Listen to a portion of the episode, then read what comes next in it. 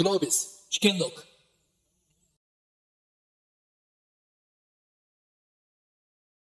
え今日あの第一部の全体会でもですねもう人がいなくなってしまったら会社が成り立たないようなあのビジネスのフェーズに私たち入ってるんですよねということもあの確認されたかなというふうに思っております。株主が何を言おうと、えー経営者が今一番向いていかなきゃいけない人というところに関して、え今日はあの今回全体のテーマ、あの世界に勝つということですけれど、相当日本は遅れているという状況にあるかなと思っています。で、今日はその中でもさらに遅れているというですね、あの遅れてきた業界についての話をあのさせていただくんですけれども、えーおそらくあの今日ここからさらにえー働き方に関しての議論は加速していくっていうことが今日来て聞いていただくとお分かりいただけるんじゃないかななんていうふうに思っておりますというところです。で今日はもう本当にあの、えーそそれぞれの方にあのお話しいただきたいことがあるんですが、えー皆さんもご存知の通り2024年問題というのは、えー運輸とそれから建設そして医療にとってもですね節目の年になっております。でえー2018年に、えー労基法が、えー改正されたんですけれど国会を通過したんですけど私もその時にあの参考人の答弁をさせていただきました。でその2018年の、えー国会を通過する、えー改正法というのを議論した場これが働き方改革実現会議だったんですけど、官邸で行われていて、そこにいらっしゃったのが水町先生でした。ですので、当時の状況というのをですね、語っていただけるあの貴重な存在であり、えなかなか当時は話せなかったことっていうのがあるはずですので、今もう多分時効です。ですので、いろいろとあの赤裸々にお話しいただければなというふうに思っております。そしてあの、私があの、お二人来ていただいて素晴らしいなと思うのは、まず、あの、安倍さんはですね、建設は2024年がタイムリミットなんですけれど、診療年熱さんの取り組み始まったのはなんと2016年なんですよね。なぜそんなに先手を打って、規制が入る前に変わろうということを、まあ、考える企業はあったと思いますけれど、実行に移せたせたのかというところをぜひお話しいただきたいですし、山岸さんも2020年からえーお取り組みいただいているというところで、本当にあの苦しんでいらっしゃる 様子もですね、たくさんもうあのぜひ愚痴も言っていただいていいかと思いますけれども、赤裸々な本当に医療の現場、私たちにとって本当に必要なあのところであるにもかかわらず、えー、未だに過労死が起きているような状況というのは、どういうあの背景があるのかというようなところもお伺いしながら、じゃあ私たちの、えー企業で何をやっていくのかということを考えていきたいなというふうに思っておりますというところです。では早速ですが、えー伺ってまいりたいと思います。まず水町先生にですね、え働き方改革実現会議、当時どんな議論が行われたのか、それから今もうあの、私、水町先生とは東京都の暮らし方会議というのでもご一緒させていただいてるんですけれども、最新の水町さんの考え方、あの、今時点で、えートータル総合して考えると、もっとこうした方がいいという労働時間に関して、あのご意見いただければと思います。2018年に働き方改革関連法というので70年ぶりの大改革あの戦後1947年に労働基準法ができてそれから70年間メスを入れられなかったところを大改革するっていう改革だったんですがまあいろいろありますけども2つこれまでの労働法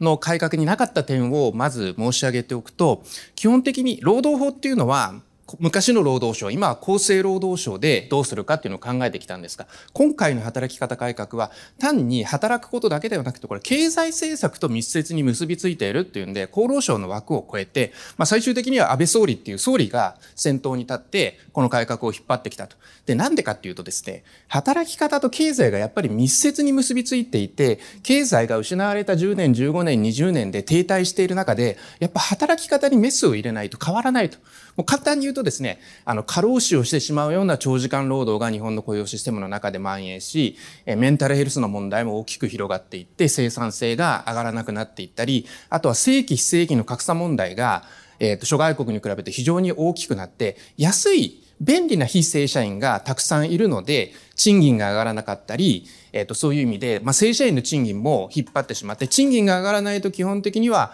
えっ、と、消費も冷え込んでしまうし、物価も上がらないし、で、物価も上がらないし、企業も売れないとまた賃金が上げられないっていうデフレスパイラル状態に陥ったという中で、やっぱり根本の問題は経済政策、財政政策、金融政策だけではなくて、やっぱり労働政策にも、え手を突っ込まなきゃいけないというので、初めておそらく戦後70年の中で労働法について経済政策の一環として行った改革だというのがあります。で、もう一つの特徴は、えっと、これまでのやり方だとできないよねっていうんで、要は今までは労使自治とか現場を重視って言ってきたんですよ。で、やっぱり最終的には現場はいろんな問題があるから、現場に任せて現場から変えてもらわなきゃいけないって言ってきて、労使自治でやったの、下からボトムアップ式で改革しようとしてきたんですが、ボトムアップで何にも変わらなかったんですよ。で、ボトムアップで失われた10年が15年に伸び、20年に伸び、実質賃金は上がんないし、長時間労働は蔓延して、またデフレスパイラルがひどくなるっていう状況の中で、これはもうきちんと手を入れなきゃいけないっていうんで、総理が経済政策であり、社会労働政策っていうのを一貫してやっていこうっていうんで、デフレスパイラルを解消するし、現場の人々の働き方をきちんとするっていう観点から、この働き方改革がなされたと。で、これによって、だいぶ良くなってきているんですが、じゃあどこまでいってるかっていうと、少なくとも労働時間で言えば、死ななくていいと。あの、要は上限決めているっていうのは、過労死ラインの水準、あの、1ヶ月100時間とか平均80時間っていうのは、これ以上働いたら過労死死んじゃいますよっていう基準を上限で設定しているだけで、まだまだ死ぬか死なないかのレベルだけルールを決めただけなんですが、欧米でやっぱり生産性上げてるところってもっと、あの、きちんと公正なあの残業を基本的にしないっていうレベルで、えっー、まあワークライフバランスの問題であったり、生産性、ちゃんと効率よく短時間で成果を上げていこうとか、さらにはワークエンゲージメントですね。一人一人がやる気を持って働ける環境を作っていくためには、もっともっと死ぬか死なないかのラインよりも、もっと健全な働き方を実現しなきゃいけない。まだそういう意味で今の日本の働き方は第一歩で、まず縛りをつけて、もうちょっと前向きな改革をしていきましょうっていう第一歩に過ぎないので、これからさらにこれを前に進めていくかっていう段階に今来てるんではないかなと思います。いや、こんなに分かりやすく、あの、この労働の問題をこう今どういうフェーズにあるのかっていうのを短時間でお話しいただけるとちょっと感動だなと思って 鳥肌が立っておりました。あの、それが経営者にとって労働時間の短縮っていうのは経済がシュリンクすることだっていう何かこう経営の敵みたいな形でずっと思ってきたんですけれども実際にはこう私たちと同じような人口構造、まあ、日本が一番深刻化してますけれども人口構造に転換している国においてはもう労働時間の変革をしていくっていうことがむしろ経営の武器になってるんですよね。ねで、そのフェーズに入らなきゃいけないのになかなか過去の成功体験から飛び移れなかったところを、えー、これはあの官邸主導で進んでいったというのがあの当時の会議だったのかなというふうに思っております。日本は今、あの、長時間労働している人の割合は先進国で最も多いんですけれど、他国の約2倍あるんですけれど、労働生産性は最下位 ですので、決して時間は成果につながってないですよね、というところが、あの、一番前提にあるのかなと思っています。次に安倍さんにあの、伺ってまいりたいと思います。あの、もう先に皆さんにあの、発表しちゃうとですね、私が本当にシニアネーレスさんがすごいなと思うのは、あの、6%のベースアップをあの実現してるっていうことなんですよね。なかなか働き方改革を始めても、それがベースアップにまでたどり着くっていうところにはたくさんの難しさがあると思うんですけれども、そこまで、まあ、これは時間をかけてきっちりやってこられているからですけれども、すでにたどり着いていらっしゃると、これこれを建設の業界でやってらっしゃるというところが本当にすごいと思うんですが、なぜ、その、ま、2016年から、の、始めることができたのか、あの段階で取り組めたのか、そしてまあ、最も働き方改革が難しいと言われる業界で、えー、やれたのか、当然社内にもいろんなあの圧力があったはずですので、そこを安倍さんがどんなふうに切り開いていかれたのか教えていただければと思います。あの、私どもの会社、あの、建設業ですけれども、その建設業の中で空調設備を工事しております。まあ、あの、エアコン売ってるわけではなくてですね、こういうビルの空調設備をやってるんですけれども、まあ、空調設備の業界では売上では2位で、で、土木とか建築とか全部入れて、だいたい20番から25番ぐらいの売り上げの会社です。そのぐらいの規模感の会社が今、働き方改革に取り組んでるっていう感じでご理解ください。で、建設業っていうのは、とにかく人が足りません。20年前からもう若者が全然来てくれないので、もともとは人が足りない。で、それから多重の重層構造で、で、いろんな会社の人たちがいっぺんに集まって、わーっとこう現場で仕事をしますんで、どっかが遅れると、それを待ったりですね、みんななんか調整したりして、どっか遅いところに必ず引きずられるんですね。で、労働時間はどんどん長くなる方向に必ずあると。それから職人さんが大体日給月給っていう方も未だに多いんですね。だから土曜日出ないと俺は食っていけないんだよっていう人たちがいるっていうその世界ですので、やっぱり労働習慣としては長く働くっていうのがもう当たり前のようになっていました。で、そこで何とかしなきゃいけないなってさっき小室さんがおっしゃっていたのはですね、やっぱりその、さっき聞いた水前先生たちがお考えになっていた、その法規制が始まるよっていうことをですね、やっぱコンプライアンスを遵守しようという、まあ、ことからですね、やっぱかなり、あの、早めに対応しようということを会社ではありました。で、募集要項でも完全週休2日制って歌ってますけれども、これ内勤者のことで、現場はそうじゃないんですね。現場は4週4平所と言って1週間で1回だけしか休みがないです。大体土曜日は現場やってると思うんですけれども、で、今それをですね、4週6、9って言ってるんですけれども、現場は1日1回しか、あ1週間1回しか休まないんですが、交代でなんとか週休2日を実現しているということで、大きい会社はいいですけども、小さい会社はそれができないので、やっぱりそういうことできない。これって嘘ついてるよねっていう、そういうことがありました。それから二つ目に大きなのはですね、やっぱり CSR 活動をその頃からやり始めて、あの、社会的責任企業の、それを考えたときに自分たちの会社って何なんだって考えたときにですね、やっぱりこれじゃいけないとか、アイデンティティだとか、自社のブランドとか、我々は B2B の会社ですので、基本の皆さん方の、あの、一般的な方々に会うことはありま、ありません。でも CSR を考えると B2B2C で、その向こうにみんながいるんだだっていうことを考えるとですね、やっぱり自分たちのことを考えて、ブランドで自分たちのありたい姿、働き方を考えると、これでいいのかということがありました。で、初めてテレビ CM を作って番組提供してみたり、それからディズニーの公式スポンサーになってみたり、今もなってるんですけれども、ということで、こう、表舞台にちょっとずつ出てってみるとですね、これはいかんと、この、この異常だということでですね、あの自分たちが何とかしなきゃいけないといったところ、それをトップが気がついてですね、かなり強烈にこう言ってくれました。そんな中に私が、あの、働き方改革担当の役員を、あの、拝命して、で、困り果てて読んだ本が小室さんの本だったんです。で、これだということでですね、小室さんにとにかく2016年にもう騙されたつもりで来てくださいって喋ってもらって、で150人こう集めた中に小室さんがさーっとですね、素敵な形で入ってきて、まず第一声ですね、皆さんこの風景異常だと思いませんか。何が異常ですかわからない。150人ですね、あの、脳みそ筋肉みたいなおじさんが全部いるわけですよ。ここに女性一人もいませんよねっていう。あ、俺たちの働き方ってそうなのかな。まあそんなところから始めてですね、やっぱり自分たちが異常だということ、それからありたい姿とちょっと違うということ、そういうことに気がついていって16年からもうコツコツコツコツやり始めたっていうのが今の我々の姿です。ありがとうございます。なんかちょっとついでにもうもう少しだけ聞いちゃうんですけれど、少し取り組みそのものについても教えていただければと思うんですけれど、えっと、約何年今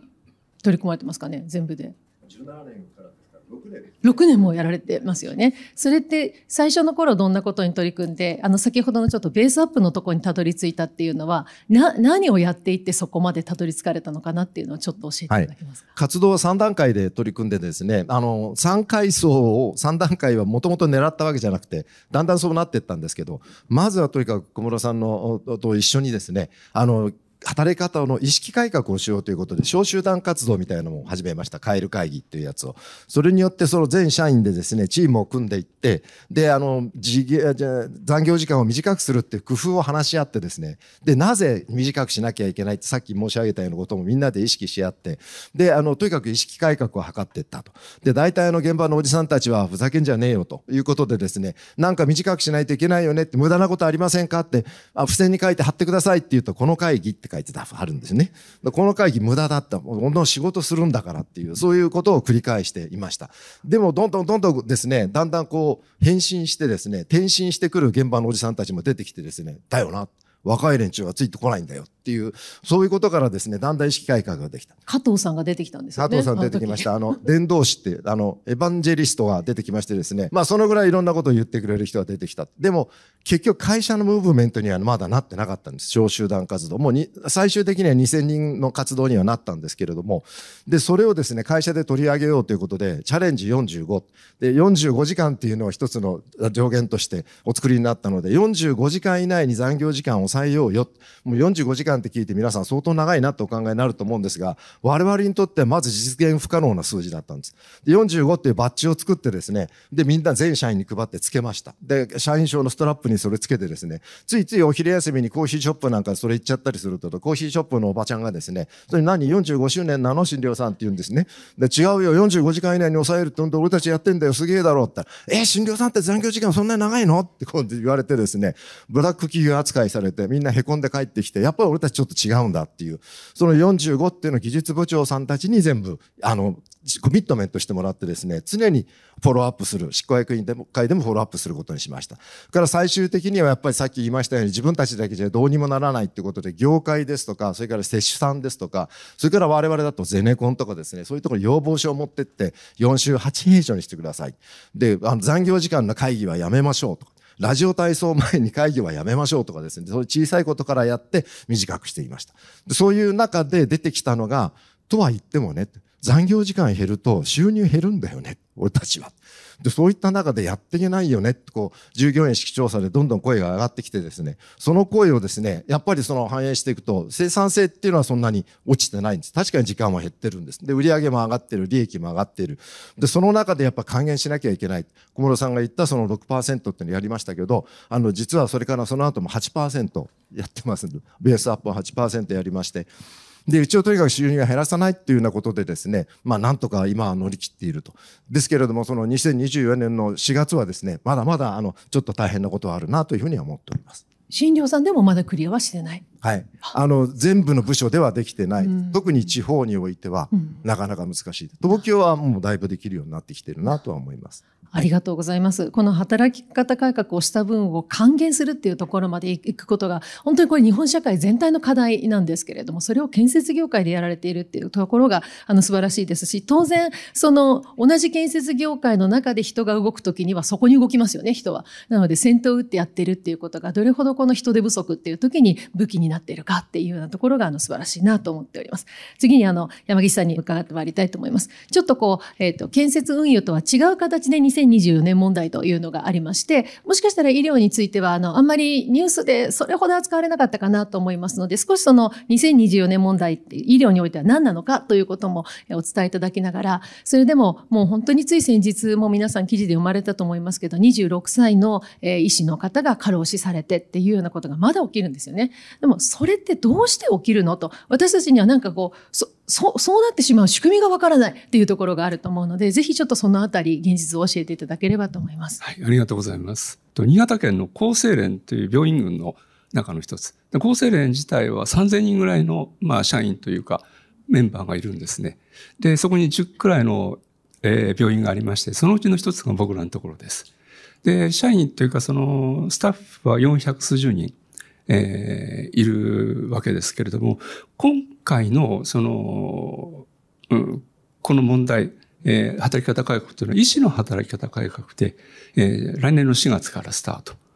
で、まあ、あの、えー、3つの水準で決められてまして、えー、と年間960時間以内にするという病院、それからその倍の、えー、1860時間、えー、倍ぐらいですね、えー、それが B 水準、C 水準と。まあ、病院の機能によって、えっ、ー、と、上限変えましょうということで。で僕らのところは、えっと、960時間 A 水準というのを目指して、えー、これあの、残業時間がですからね。労働時間が残業時間。残業時間が年間1860時間ですよ。960時間、1860時間が上限と。月で言ったら150時間ですかね。が上限ということです。です。ありがとうございます。でところがですね、あの、その時間制限をしろと言われたんですけれども、どうやってやればいいのかっていうのはほぼほぼ皆無だったんです。で、僕らまあ管理者がそこなんとかしなきゃいけないんですけど、ノウハウ、ハウがないんですね。で、まあ、ハウを知りたくて小室さんのところにお願いしたようなもんなんですけど、最初に始めたのはですね、実は医師じゃなかったんです。えっ、ー、と、数年前に新潟県厚生連で500人のスタッフのアンケートを取りまして、そしたら皆さんよくご存知のあのワードだと思うんですけど、エンゲージメントですね。非常に悪くて一般社会、一般企業に比べて。もう明日にでもいつでも辞めたるわっていう人たちばっか。で、これが僕がその病院長になる半年ほど前にすごく気になり出したことであって、で、これなんとかしなきゃいけないと。どうやったらいいかでもわからない。それで、えー、っと、ちょうどその頃コロナ始まってましてね、あのどこにも行くことがないの、行けないので、えー、っと、人の少ない図書館うろうろして、経営の勉強を始めてたら小室さんの本屋と。まあ一緒ですよね。でも、あの、非常にやっぱり衝撃を受けました。あの中にある、あの人口オーナー好きだとか、えー、いったようなキーワードがあってです。で、まあそれで、まあ、あの、来てもらおうということで始めて。あの、結果としては非常に良かったです。例えば、えっと、病棟いくつかあるんですけど、急性期病棟というところは看護師さんの残業が長いんですね。長いと言っても、あの、医師に比べて短いですけど、十数時間。これがですね、急性期病棟のあの残業時間、今年測定したら半分になってた。で、逆にですね、慢性期病棟っていうのは1、2時間の残業しかなかったんです、月。で、それが、えっと、数時間まで増えてきていると。タスクシフトが起きてるんですね。で、これが起きて、あとはですね、その先ほど出たカエル会議と、まあ途中でこういろいろやる会議の中で、えっと、最初に僕あの、全職種を入れるようにしたんですよ。医師と看護師、それから技師さんたち。でそうすると、それぞれの中の、まあ、皆さんこの言葉もよくご存知なんでしょうけど、あの、サイロ現象ですかね。えこれが、えっと、かなりその、低くなりました。で、えっと、看護師さんがこう、若い看護師さんがリーダーを取って、そのカエル会議を仕切ってくれたりということが実際にあって、で、最初はね、医師やっぱりあの、えー、そんなこと知らないと。なんで私たちが看護師さんのことをって言って途中で帰っちゃう人も確かにおられたんですけど、繰り返していくうちにですね、看護師さんのその業務を減らさなきゃいけないというところで、でこれ心理的安全性がいいので飛躍的に高まりました。で、これがですね、今あの病院の方は経営改善、あのコロナの補助金ここでなくなりましたので、実は来年すごい大きな赤字を予想してるんですけど、中で経営改善をしなきゃいけないんですが、えっ、ー、と、それに対して、その、えー、アクションプラン、個人的には3%プランで、まあ全体の3%コストカットしよう。収益上げようという話なんですけど、えっ、ー、と、そこに、えっ、と、厚生連内の他の病院に比べると10倍以上の、えっ、と、案がスタッフ、各スタッフから出してもらえるようになりました。やっぱり言っても大丈夫なんだというか、それ無視されないんだということで。で、これは、えっ、と、実際に今、えっ、と、経営改善で、あの、数字として出てきていますまあ、今年のあの年度末にあのはっきりとしたものになると思うんですけども、えっと、やっぱりあの何につながっていくかってやっぱり働き方改革というのは、えっと、その経営の面でもそれから社内とか病院の中のその心理的安全性を進める上でも非常に重要だったなと思っています。ただまだあの課題はものすごくです。始まったばっかですね。私山岸さんの話を聞いていて、あのなるほどと思ったのが、もう医師にはそもそも自分が労働者だという認識が全くなかったんだ というそこからのスタートであり、でもあの最初に意識が変わったのは。看護師さんのあの労働環境を改善してあげなきゃいけないというふうに思った時に、あ自分もあなたも労働者なんだというふうに意識が変わってきたんですよという話がととても新鮮というかそこからだったのかと思うわけですが、そんなそこから自殺の話につなげますね。はい、とですね皆さんは企業を経営されているので、えっと、出社退社した時の、えっと、労働時間の管理必ずされてますよね。僕医者になってから、えっ、と、これで37年かそこらになるんですけど、えっ、と、それをやったのはここの3年間だけです。退勤表はなかったんですね。ここ3年前から導入するようになって、それは僕らの病院だけじゃなくて、ほとんど全国の病院がそうだったと思います。医者はプロフェッショナルオートノミーといって、自分の仕事は自分で決めるというのが非常に強かったんです。で、えっと、この前自殺された方えー、神戸とか江南というとですね。で、あの、内容を派遣させていただくと、200時間以上の時間外があった時も、それが長く続いたと。えー、それから新潟でもやっぱりあったんです。で、1回だけじゃないですね。これが繰り返されてるので、ですが、えっと、僕自身もそのぐらいの仕事は普通にしてました。で、えっと、自分の時間は自分で決める。夜中まで仕事してて何が悪いっていうふうに思ってたので、えっ、と、あの意識改革としてはですね、医者が労働者であるということを理解してもらわないといけなかった。でも医者が自分たちが労働者であるということを理解し始めると、えっ、と、周りのスタッフの労働時間を気にするようになると。で、うん、具体例を挙げますと、えっ、と、翌日の患者さんの、えっ、と、点滴とか処方のオーダーを病院は、えー、午後の3時までに出してくれと。そうじゃないと、え、ー、と、看護師さんたちがそれを実行するので、オーダーに対して実行するので、内緒薬剤部が、え、ー、と、5時過ぎちゃうんですよ。必ず5時過ぎます。で、え、ー、と、3時までにじゃあ終わらせてくださいって今までそんなこと気にした医者は一人もいなかったんです。もう何時に出したってそれは患者のためでしょうと。患者すべてですから。で、これが変わってきてですね、えっ、と、じゃあ、医者の仕事、昼間の仕事業務を圧縮しなきゃいけない。でそのためにどうするか。僕やったのは、えっ、と、市内の開業医さんたちからアンケートを取って、あとどのくらい患者さん見てもらえます？いうことで、病院の初診料のところに実はお金ちょっと載せることができるんです、勝手に。そこを乗っけて、えっと、あの、患者さんかかりづらくしちゃいました。で、業務量を減らして、えっと、早くそのオーダー出せれる準備できるように、えー、あの仕向けたんですね。必ずしも全部うまくいってるわけではないですけども、えっと、そういった政策を、えっと、取る。でもこういったことって、えっ、と、実は働き方改革の時のその経験レスで看護師さんとかの部分の何をしたらどういうふうに工夫していったらいいのかということがだんだん分かってきたからできたことなんで、え、っと多くの病院ではそういうことをどうしたらいいのか分かんないので混乱の渦に中にいると。これが、え、っとこの前の名古屋、え、っと朝日新聞の一二面に載ってた名古屋大学の、え、っと付属病院の話でそういったところにもつながりますしそれから長時間労働が許されてきた。でそれによってえー、と耐えられなくなった方がうつ病になって亡くなられるといったところにつながっている構造だと思います。のやり方が分かってくるのにも12年ぐらいかかった感じです1年ぐらいはかかりましたよね山岸さん自身に。もう1時間えてか僕が大体そのぐらいかかってますから。そうですよね、はい、結局私がすごく印象にあの印象的に今持っていることは、えっと、医療のタイムリミットは2024年なわけですけれど弊社へのその山岸さんのところ以外の医療からのお問い合わせそれから建設のお問い合わせは、えー、2023年から激増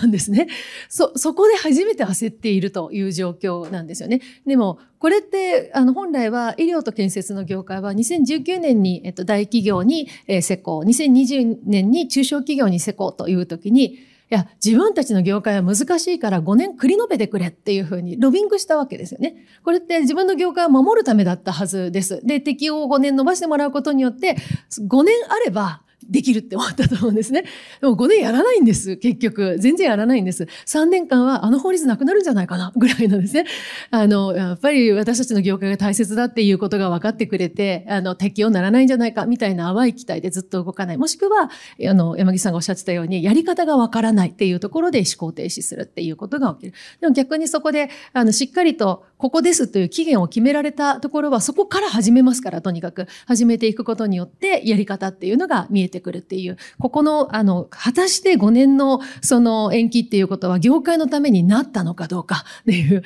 おそらく業界の経営者の皆さんが一生懸命ロビングしたんだと思いますが、この発想っていうのは正しかったのかっていうところなんですよね。でちょっと次の話題に入っていきたいんですが、これはあの、今この国全体で言えることだと思うんですが、経営者、それから経済団体っていうところは長い年月をかけてずっと労働時間っていうのは規制しない方が良いのだ。企業の自主規制に任せることが経済発展につながるのだ。これはあの、えー、労政審という労働政策審議会っていう厚生労働省の中のもう本当に重要な審議会で、ずっと繰り返されてきた議論なんですよね。で、えー、まあ大抵は市側が勝ってというかですね、労使で言うと、まあ間を取った話にはなってるんだけど、まあ基本的には市側の意見が通って、じゃあ規制はしないことにしましょうっていうのをずっとやってきて、まあさっき水間先生がおっしゃってくれた、えー、命を守るギリギリの防波堤に線を引くところでも終わってしまっている。で、どちらかというと皆さんご存知ですか？今あの話し合われている次の議論っていうのはちょっとやっぱりもっと柔軟にしましょうみたいな話も出てきてしまっている揺り戻しみたいな議論も結構今出てきてしまっているんですね。果たして、えー、こうこうの経営者たちがずっと出てき話してきた話っていうのは正しかったんでしょうか？というところですね。ちょっと水松さんからあのあ安倍さんからかな？ちょっと聞いていきたいと思うんですけれど今みたいな労労働力不足の時代にこの働き方この労基法で世界に勝てるんでしょうか？というところをお聞かせください。はい、あの世界っていうことでいうと我々の会社の世界14、まあ、主にアジアですけれども14の国地域であの仕事してまして。で建設業っていうのはメーカーさんと違って物を売ってってことじゃないのでその場所に行ってやらないといけないのでそんなに多くの展開はないんですけれども。で各々で現地法人現地の人と一緒に仕事してますけども往々にして我々の会社の日本人の評判っていうのは時間にルーズだって言われるんですね。でもともと我々は時間にそのパンクチャルな民族だぐらいの思ってるんですけど国民だっていうぐらいの思ってるんですけれどもそうじゃなくて会議の始まりはぴったりだけど終わりの時間がずるずるを守らない。日本人は守らない。おまけに終わりの時間すら設定してない場合もある。結局我々の仕事のやり方ってみんなそうで。であのすごく求められてる以上のものを返す。で、あの、仕事においてですね、それでもうそれによって高品質だね、素晴らしい、あなたの会社の仕事は素晴らしいって選んでもらってる。それが俺たちのプライドだよっていうのはおじさんたちの考え方なんですね。だけど、それをやってたらもう全然できなくなって、で、あの、水増先生たちが、まあ、こんな言い方変ですけど、お作りになったので、もう上限決められちゃったら、自分たちのその、プライドっていうのがズタズタになるわけです。で、さてどうすんべえっていうようなところでやらなきゃいけないって言ったところで、でも、各国のその労基法はもうしっかりかりしたのがあって日本よりもずっと労働時間も短いですし残業時間も1.5倍っていったところでおっしゃった通りになってますんであのなかなかそういうことはやらない。でも日本人はそれ仕事しない。あのそうやってるとも生産性上がらないっていうようなところで何かやんなきゃいけないっていうのがやっぱり仕事のやり方を変えなきゃいけない。っていうことなんですね。だから今のその今日のあの最初のセッションであったようにその AI を使うとか DX を使うとか。で建設業もですねさっき言いましたようにみんなが集まってわーっと作るんじゃなくて工場で物を作ってどんどん運び込んでそれを組み立てていくっていう。でデータドリブンであの工場で設計図からそのままものを作ってそしてトラックに乗っけてで一部の人だけが現場で仕事をする。そうじゃない高齢者ですとか女性ですとかあるいは外国人ですとかっていう方がバックオフィスでその応援をするっていうそういう形に変えていかなきゃいけないっていうのを今ものすごくこうやってまして。で結局先生方が作られたその上限を規制したってことでですねささっきのお話であそうだったんだと思ったんですけどもその産業内の構造を変えなきゃいけないって今方向に動いてるんです。でそれを実現するのまだできてませんけれどもその間のその5年間本当はオリンピックを睨んでだとかっていうことだったと思うんですけれどもその5年間の間に多少なりともその覚悟とか準備とかできたかなっていうふうには思っています。だからこの労基法でまあ勝てません勝てませんけれども産業構造を変えようという今業界ではそういう動きになってますんであの、まあ、そういった意味ではその5年間であったりあるいはそれができれば世界でも通用するだろうなというふうには思っています。ありがとうございます。今、安倍さんがあの1.25倍、1.5倍の話をしてくださいましたけれども、日本ってあの時間外割増率1.25払えば良いんですけれど、そんな先進国は今もうないんですね。1.5倍がスタンダードだから、もう経営者にしてみたらその時間に対する意識はとてもシビアです。えちなみに休日出勤したらほぼ2倍っていうのがスタンダードなんですが、日本は1.35倍ですから、あの休日っていうのは合ってないようなものっていうのが、まあ日本の意識なんですよね。でもこれをやってきた国の考えっていうのは、他国よりもそこを緩くすることによって、ちょっとずるさせてやろうみたいな感じです。日本の経営だけ楽に、あの、時間外を使えるようにして、他国よりも優位に経営ができるようにしてやろう、みたいな考え方で、有利にするためだという あの考えでやってきたはずが、実際には人を奪い合う構造になると、全くもってそれは有利ではなくて、それが原因で日本から優秀な人が、から順にこう脱出していくような状況っていうのを今生んでるっていうのが、ちょっとこうグローバルであの経営されている安倍さんからも見えているのかなと思いました。山岸さんからもぜひちょっとこの労基法ということと、まあ、世界で勝てるのかっていうこと。はい、そうですね。あの世界と言いますと、あえっと、現実僕らのところで、医師の、えっと、平均残業時間って40時間ぐらいです。えっと、月ですね。どこでっておっしゃいました？えっと、僕らのところが、え病院でですね。で、えっと、数人が900、あ、えあすみません、400時間ですね。月400時間。で、えっと、まあ、数人が900時間ぐらいまで行ってます。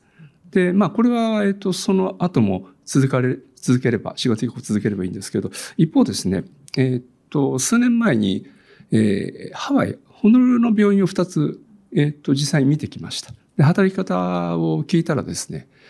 えっと、病院勤めの先生がですね、朝8時だか出てきて、まあ、夕方の5時に帰るんですけども、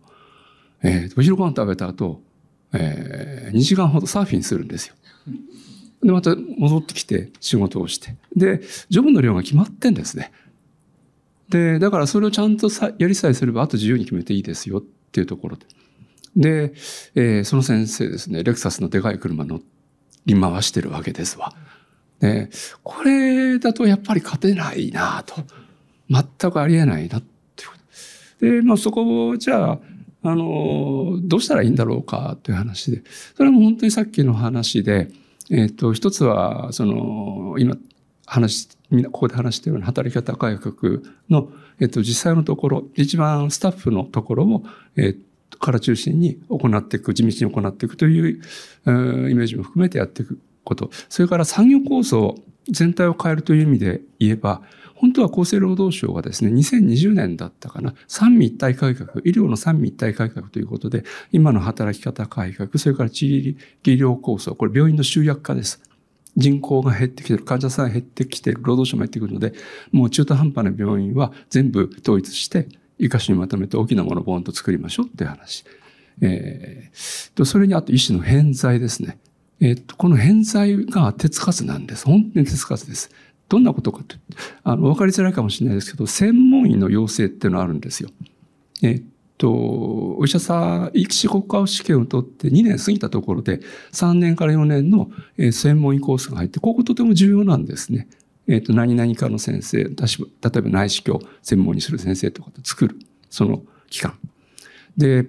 東京都はですね、えっと、今年1800人を超える、えー、専門医のコースに入る若手の先生たちが集まりました。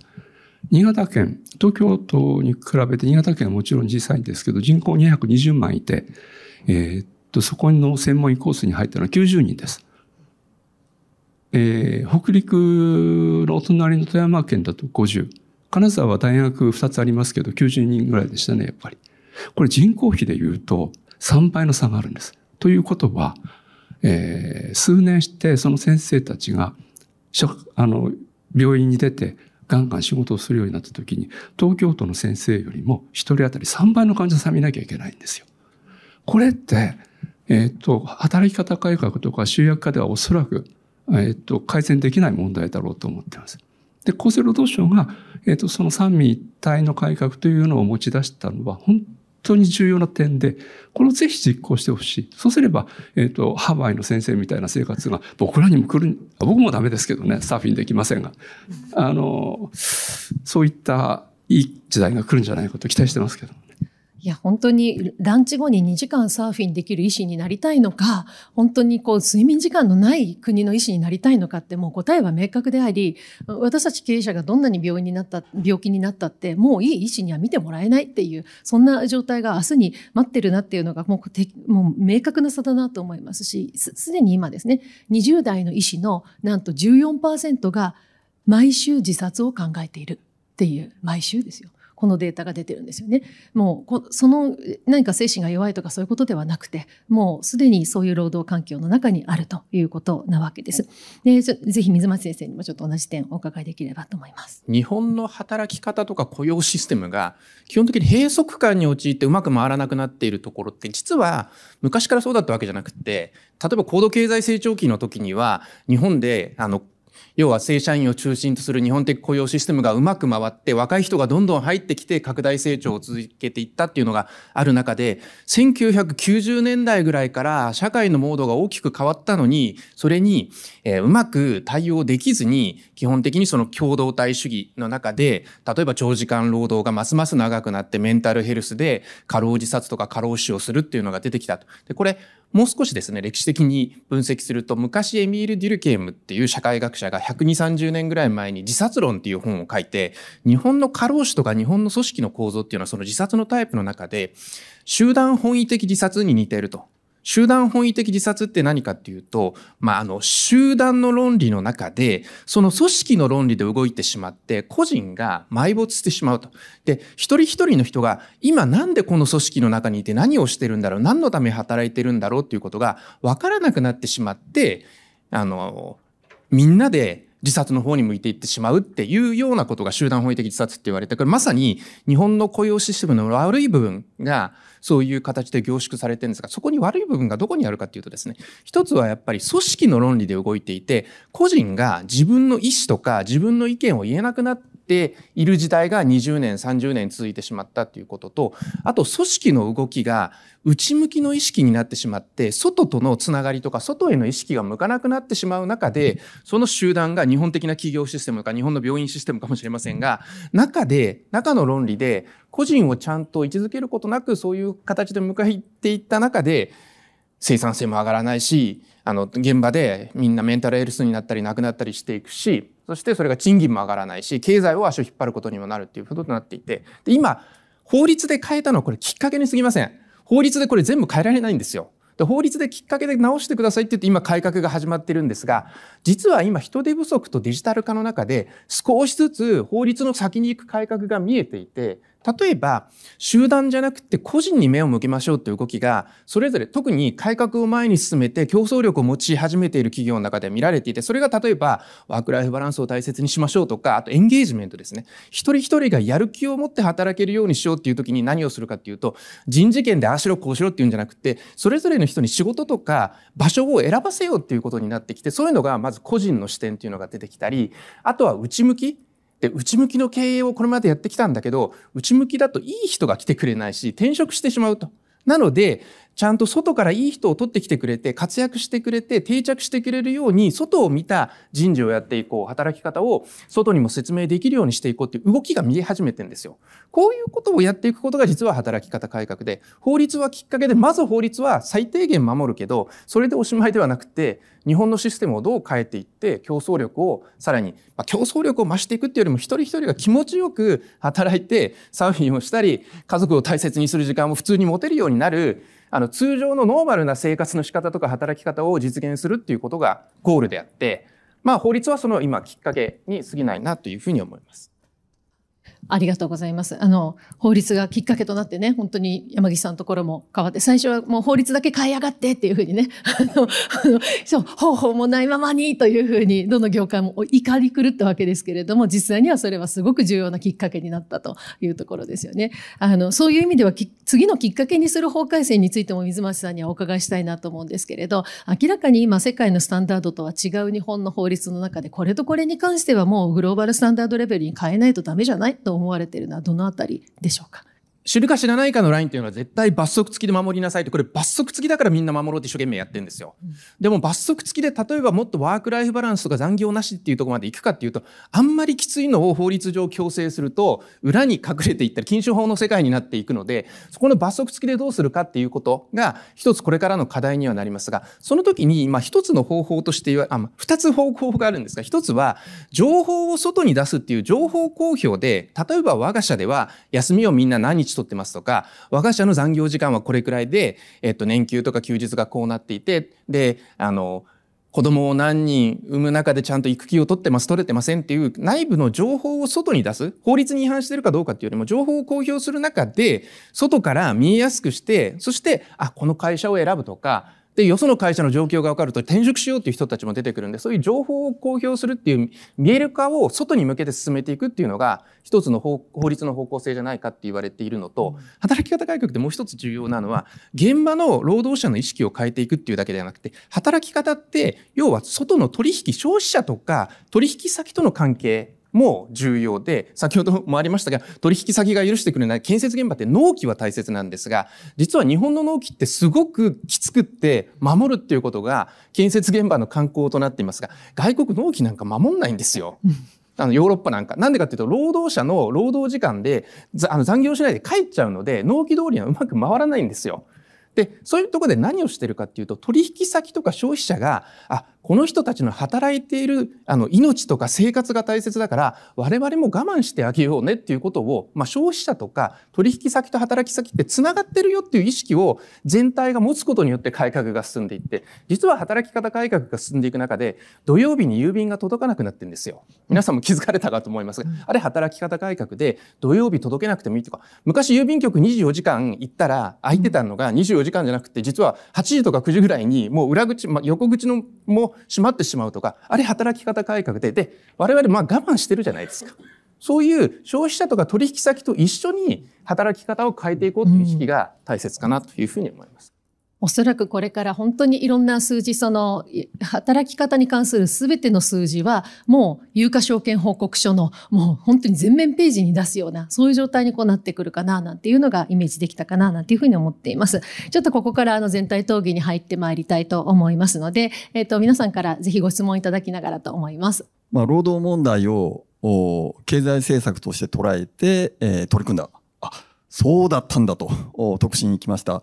で、あの経済政策として取り込むからには、まあ、目的は国力の向上だろうと思います。でそのためにはどうするかというと、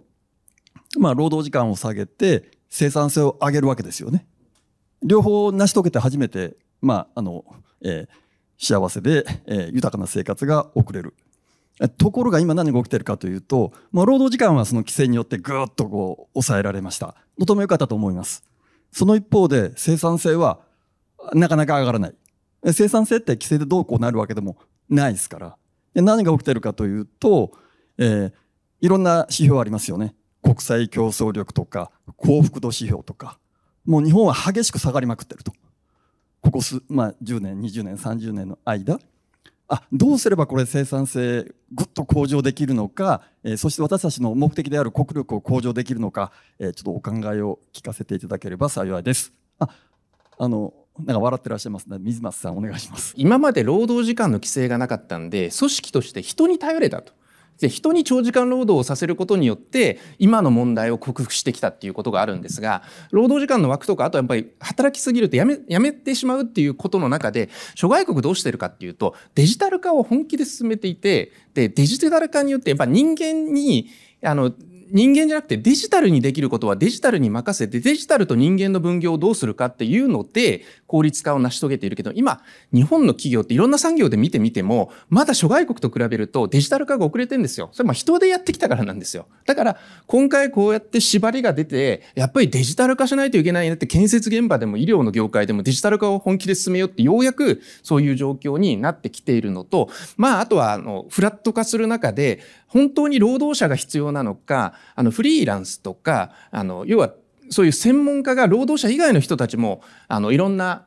あの働き方をする中で例えばですねあの1日8時間週5日40時間必ず働くっていう人たちが必要なのかっていうと必要なノウハウとかアイデアを短時間でもいいから提供してくれっていう働き方がこれからもしかしたらデジタル化の中で主流になってくるかもしれない。そういう意味で労働時間の長さとかっていうよりももっと違うものが大切になってくる時代に日本もどの時点でなっていくかその中であ昔ほど長時間労働しなくって、だいぶチャット GPT とか、あの、デジタルに任せられるようになって、我々って本当にクリエイティブなこととかアイディアとか、そういう人間にしかできないことをやっていったねっていうような方向にシフトしていく、あの、時代が日本にもようやくこれから本格的にやってきて、それは早くやったところの方が競争力をつけていくのかなっていうふうな気がします。これも労働時間を規制することによってようやくそういうモードになってきたっていうことはあり得るかなと思います。私からも一点ぜひお伝えしたいなと思うのが、今おっしゃった国力の向上ということにおいて短期の生産性向上ともう一つ重要なのは、現在の労働力とともに未来の労働力を確保しなきゃいけないっていう、要するに子供が生まれ続ける社会っていうのを、まあ、犠牲にしてずっとやってきたんですけれど、じゃあそれの原因何だったかっていうと、これあの厚生労働省のデータできれいに分かっているのが、1人目が生まれた夫婦が2人目を持つかどうかっていうのは、あの、夫の帰宅時間が遅く、家事育児の参画時間が短い家庭ほど2人目以降が生まれてないっていうデータもきれいに出てるんですよね。なので、この長時間労働の結果が、未来のこの、この、この国の経済成長っていうものをずっとあの下げ続けてきたので、この短期と長期両方今取りに行ってるんだというところです。で、私ぜひお伝えしたいなと思うのは、日本の男性って育児時間が短い短いって言われるんですけれど、実は24時間の中中から仕事時間と睡眠時間などを除いた男性に残された純粋な自由時間の中で育児に割いている率はなんと他国の1.2倍。あったんですよ。そもそも自由時間が短い っていうことなんですよね。なので、この自由時間を取ってしまっているのは主に労働なんですね。なので、この労働時間っていうものが実は出生率を下げてきたのに、男が育児しないとかって言って、なんか日本の男性のやる気がないんだみたいなことが散々日本社会では責められてきたんですけれど、適切にもし労働時間を規制していたら、その参加したいだけの分参加できた、その気力は1.2倍あったわけですから、その分出生率につながったんだっていうことを考えると、国としてのきちっとした規制を入れることが現在と未来の経済っていうほど両方を取っていくっていう意味で重要なのかなと。決して短期的思考になってはいけない。私たち経営者が短期的思考になってはいけないなというふうに思います。というところです。他にもぜひご質問ありましたらあじゃあですねお三方ちょっと先に。えっ、ー、とリクルートの森と申します。今日はありがとうございました。あの当社今あの週休、まあ、平均すると週休3日でまあ、働き方もどこでも自由って形になったんですけども、まあ、10年前まで結構我々もひどい働き方をしてましたと。で、あの、僕らがやっぱりやったことって、もうこだわりをやめるっていうのか、まあ、上流で我々が大事だと思っていたことを、もうとにかくやめ続けることによって、平準化したり標準化して、で、みんなすごく楽になってハッピーになったんですけども、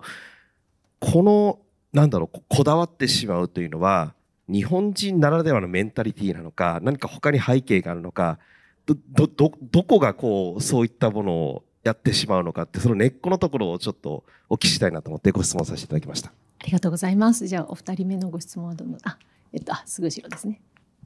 はい、えー、j o ルミューズ江口と申します。あの、ちょっと上級マネジメントの人たちの働き方についてお伺いしたいんですけども、あの、まあ、上、あの、経営層は別だろうっていうのが、これまたさっきの組織の論理みたいなのがあるかもしれませんけども、ただ、働き方で生産性が上がるっていうのは、これ人として誰も上がるはずで、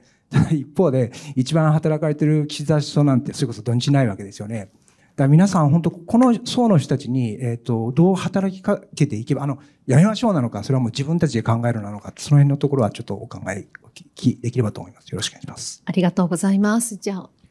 えっと、楽天の小林と申します。え先ほど安倍さん、あの地方でまだできてないというお話あったと思うんですけど、なぜ地方でできていないのかっていうのと、それに対してどんな打ち手を今考えていらっしゃるのかっていうことをお聞きしたくて、で、プラス、水町さんにアドバイスをするとしたら、どんなアドバイスをされるかっていう。ありがとうございます。じゃあ、えっ、と、どうしましょう。だ、どなたはどれに答えたいっていうのを選んでいただいて構いませんが、どれに答えたいがありますか？どうして地方でっていうのはやっぱりあの地方があのさっきあの山岸先生からもありましたけどやっぱり人が少ないんですね。であのとにかく交代ができないっていうようなところやっぱりあのそれなりの人数がいないとなかなかその今までの仕事ってことできないっていうのとそれから先ほどのお話に近いところあるんですけどこだわりがありますねやっぱ地方の人は。腕に自信がある。もうそれはやっぱり変えようとしないっていうようなところがあります。で、まあそれをどう解決しようかって言ってると、まあ我々の会社の場合はとにかく東京からも人を送り込むというような形、全国の組織をですね、かなり大括りにして人の流動性を高めてですね、それであの平準化をこう図っていくっていうことですね。東京ももちろん一極集中で大変なんですけれども、それでもやっぱりあの率でいくとまだ東京の方が人がいるということで、その流していって、それを今なんとか解決しようとしているところです。ありがとうございます。あ、そそれに水町さんがどう答えるかっていうのもあったんでしたっけ？病院もおっしゃってましたが、あの新潟だと東京の3倍患者を持たなきゃいけないっていうことがでまあ業態にもよると思いますが基本的にやっぱ人手不足だけどあのビジネスとかあの社会は動いてるけども人が足りなくて人が流出するっていう中で今やっぱテレワークができるようになってるんでチャンスで要は週に1日2日でも東京のそのノウハウとかアイディアをテレワークであの1日あ週に2時間3時間でもいいからノウハウあのテレワークでやってくださいっていうような形とかあのまたあの人材をどう流動化させていくかっていう動きが出てきているのでまあ人間にフルタイムで正社員として来てくださいっていう違とは違うデジタルとかいろんな柔軟な働き方を生かしてどうやって魅力的に人を集めていくかっていうことが一つのあの処方箋だと思いますそういうことは実際始まってるのかなと思います。山岸さんはどれに答えたいですか？なんか人が少ないというところでもいいですかね？えっと、かもしれないんですが、ちょっと嫌嫌な質問かもしれないですけど、トップ自身はどういう働き方をするべきかを、私、山岸さんがどれぐらい長時間労働されているか知ってるんですけれども、聞いてもいいですか？はい。どうするべきですか？これから。あの